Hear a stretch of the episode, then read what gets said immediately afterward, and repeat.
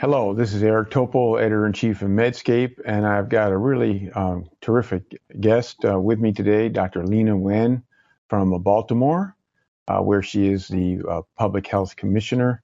And we're going to get into, a, I, I know, a terrific conversation. So, Leana, welcome. Welcome to Medscape. Thank you very much. I'm a big fan of your work, and um, I'm really delighted to, to be able to speak with you and your and your readers and viewers.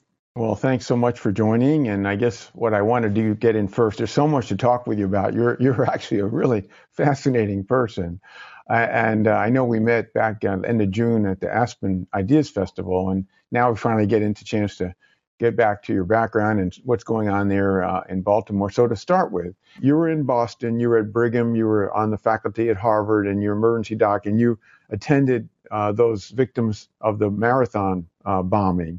Uh, that was, I guess, prior to your moving to George Washington. Is that right? That's right. And that must have been a horrific experience uh, in Boston, I guess, at that time, right? You know, it just was, it's one of those things that you can never prepare for. I mean, we go through in emergency medicine and in other fields all kinds of disaster drills. And I mean, you go through them, you do think, I mean, we are in emergency medicine, we are trying to think in terms of the worst case scenario. So we do think, okay, if I were in this kind of situation, how would it be? But I don't, I think that what I could have not prepared for was how personal it was. Because it happened in my city, it happened two blocks away from where I lived. Mm-hmm. And I was also so terrified because my husband had texted me just before to say that he was about to go watch the marathon at the finish line. Oh my gosh. And that whole time that, I mean, I was trained to see patients, you know, even though there were many patients coming with really horrific injuries, I knew what to do. But I kept on wondering, and I know that my colleagues felt the same way because we all had loved ones or people that we knew who were in, somehow involved in the marathon, including our colleagues who were working the marathon as well. Right, right. And we kept on thinking, what if the next patient that we see who has you know ash and uh, and blood and everything all over them. What if we don't even recognize them? But actually, that's my husband, or actually, that's my that's my that's my co uh, my my co-resident or my hmm. co-attending or my nurse. Um, and so, I, I think that that was just um, you know, it was one of those experiences that you'll never forget. And I think it also emphasizes the importance of preparation, which is something that we very much saw in Baltimore recently with our unrest as well. Oh, I, that's how I was just about to get into that. So um, you seem to have a knack for being at the the right place at the wrong time or something like that, whereby you take this job um, as the commissioner of, of of health in Baltimore in January. Then come April, there's the Freddie Gray riots, and that I mean obviously was uh, something that uh, you could, I guess, you can never prepare for something like this. But can you tell us what all? I mean, here you are responsible for the health of the city, the the people in the city at a time when there's fires and riots and people dying. I mean, what was this like? I'll say that you know, in medicine, we say that this is a black cloud, right? I always felt like I was a black cloud in the ER, and now, now, now this, but no, I mean, it's um, I was so excited to take on this job. I'm still so incredibly grateful to have this opportunity because it is the dream job that I've always wanted. That I have the intimacy, the hands on, boots on the ground experience because that's what I love. That's what I love about emergency medicine. And I get to incorporate my clinical training together with public health inclination and work on policy and education. I mean, this is really everything that I've ever wanted to do. And I was so excited to start in January. And I had done this listening tour of the city and met with our various community groups and faith leaders and nonprofits and hospitals and insurance companies, just done a listening tour to identify the three issues that we wanted to focus on, which is youth health and wellness, substance abuse and mental health, and care for the most vulnerable, and in particular with population health. How can we integrate it? And so we were getting ready finally to say, okay, we've done our 100 day listening tour. Now it's time to get started and not just listen, but to act. And then Freddie Gray passed away in mm. police custody. His funeral was on the day of April 27th, and that's when everything changed for us in the city. Mm. And we knew that there would be riots. We knew that there would be protests. Um, actually, we didn't know there would be riots. We knew that there would be protests. We didn't know which way they would go. Right. And I remember that that afternoon we heard that there could be rioting outside of oh, um, around one of our clinics. We run two clinics here in the city, and the clinic is actually at Penn North, where the CVS burned down, where a lot of the activities ended up happening.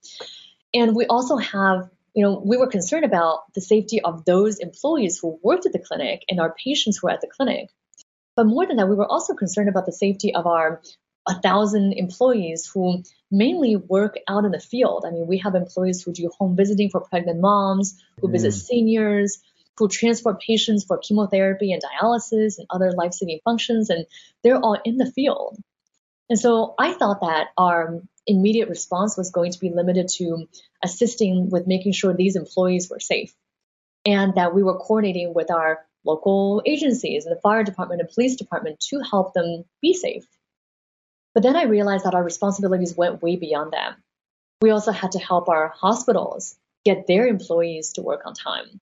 We had to make sure that the hospitals have their safety plans up and running. And because of every, all the information was going, we were hearing 20 different things at any given time. And it was hard to separate out fact from fiction. And so we ended up convening hospitals on hourly conference calls to update mm them on what we knew and to help make sure that we were all getting their concerns addressed as well. That was the immediate response. The day after, we began hearing about people who could not get access to their medications because their wow. pharmacies were closed wow. or burned down. And we had a woman call who was on um, insulin for her diabetes who said that she just stopped eating because she thought that that was the best way for her to to to to uh, deal with this um, to deal with this issue. By the time that she called us, she was so groggy that we mm ended up mm. having to rescue her because she was in DKA. mm Um, and she was in this diabetic coma. And we had another person who called us and was so short of breath that she was speaking like this. And she said she was out of her medication. I was thinking, oh, maybe an inhaler. She was out of her Coumadin and her Lovenox. She was being treated for pulmonary embolism. Oh my gosh. And so oh. this was literally a life saving, a life threatening issue for people. And I think we sometimes forget about that. We see the pictures of burning cars and brill yes. buildings. Yes. We forget that this is actually, there are many people who may not be involved in whatever movement or they're at home and you know we can't just tell people well go three extra blocks to get your medications. If somebody is oxygen dependent on a walker if they're extremely vulnerable and if you're watching the tv and you don't even know if it's safe to set your to set foot outside your building. So we set up a 24/7 prescription delivery line where we literally delivered medications to people in need Wow. People were calling us for trauma and mental health concerns as well. Many people who already had significant mental health concerns, but that was really exacerbated by the unrest. And we also set up a 24 7 mental health crisis line. And we did group counseling and healing circles for free um, in various places around the city, including in schools around the city as well. So I think that, you know, all the issues that we identified prior to the unrest from the listening tour and everything, the youth wellness, the substance abuse, mental health, the care for the most vulnerable, still our our key priorities. But the unrest really gave additional urgency and impetus to the work that we have in front of us.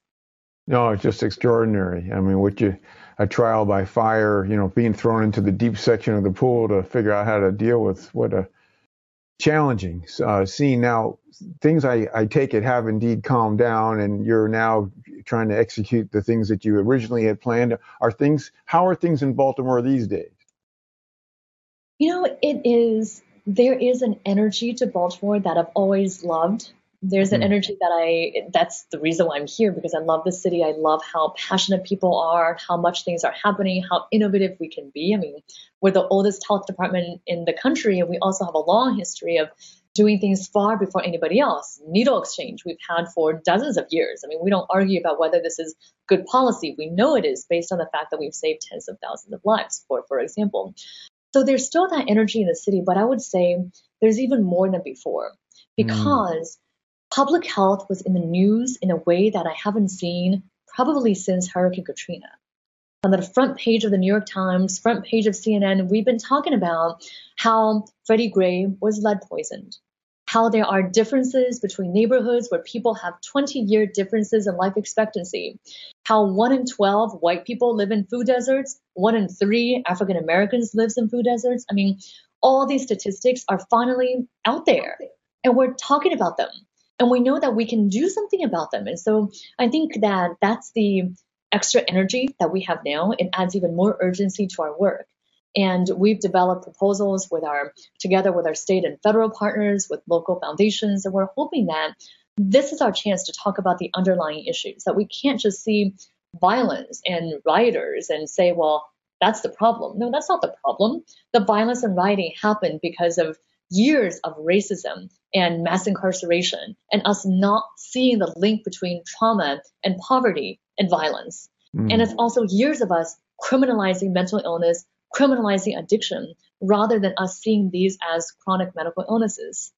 So I think we finally have the the tools, we finally have the political energy, and we're looking for now the funding and the will of the city to make sure that we're convening around the same goals and we're really addressing these core social determinants and the core reasons of why our city is unhealthy and why other cities around the country are unhealthy. I mean, I really do believe, and I am an optimist, but I really do believe that we can take this opportunity to make Baltimore the model of what urban public health and, in fact, what urban cities can be.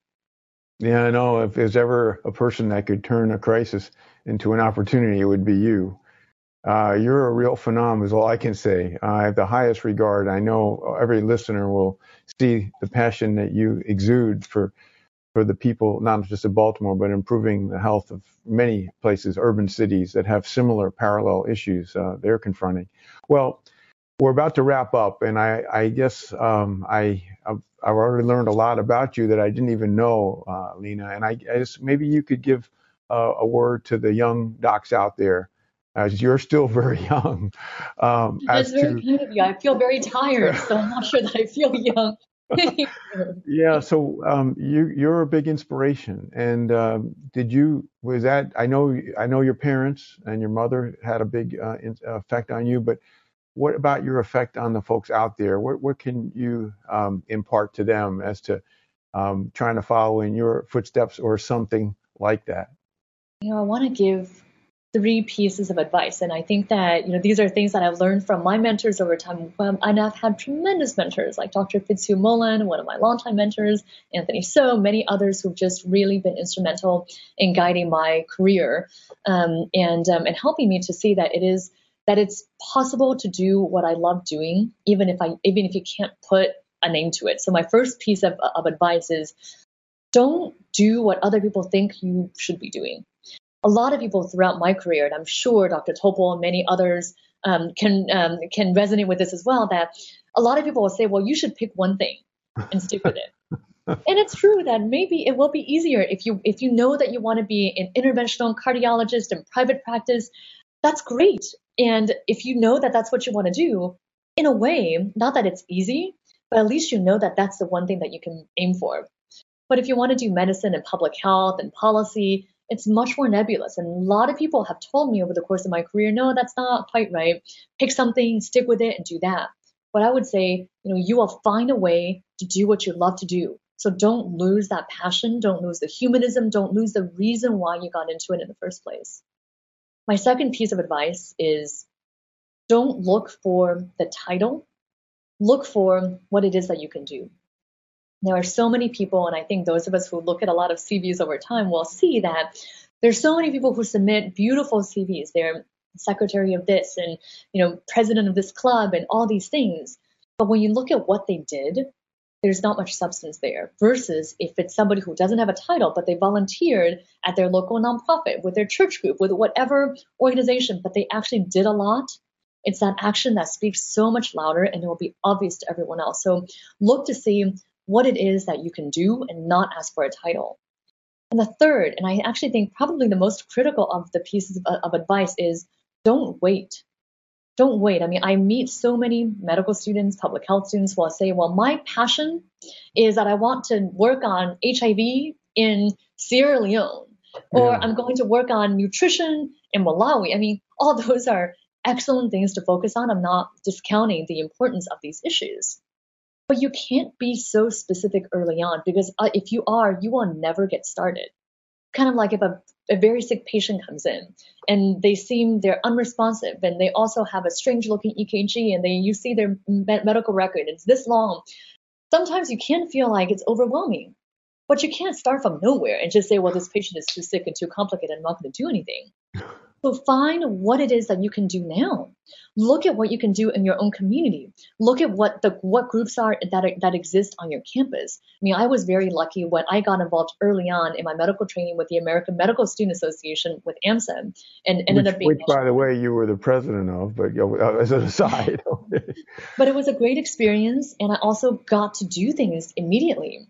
And I think that's really important. Don't wait until you can take that trip to wh- wh- wherever and work there but make a difference in your community starting now. But you know, it's yeah, really that great. idealism, that passion that's so well, important. Well, it's fantastic. Well, it's been really great to have a chance to visit with you, and for a lot of the Medscape community. Uh, physicians and, and um, health professionals to get to know you. We're going to be watching your career. You have a lot, uh, lot more decades ahead, and you've already had uh, extraordinary impact at, at, such a young age. So, people, all I can say is the people in Baltimore used to be my home city back when I trained at Johns Hopkins. They're very lucky to have you. And thanks so much for joining us on Medscape. You qualify un- unquestionably as one of the most interesting people in medicine. Thanks, Elaine. well, that's extremely kind of you, Dr. Topol. Thank you very much. And I'm, I just, I have the best job in the world. And so thank you so much for the opportunity. Terrific. Thanks so much for joining us on the Medscape on this one-on-one with Dr. Leana Wen, and we look forward to bringing you some of the most extraordinary people uh, in our medical community and some from the outside that know a lot about healthcare and medicine. Thank you.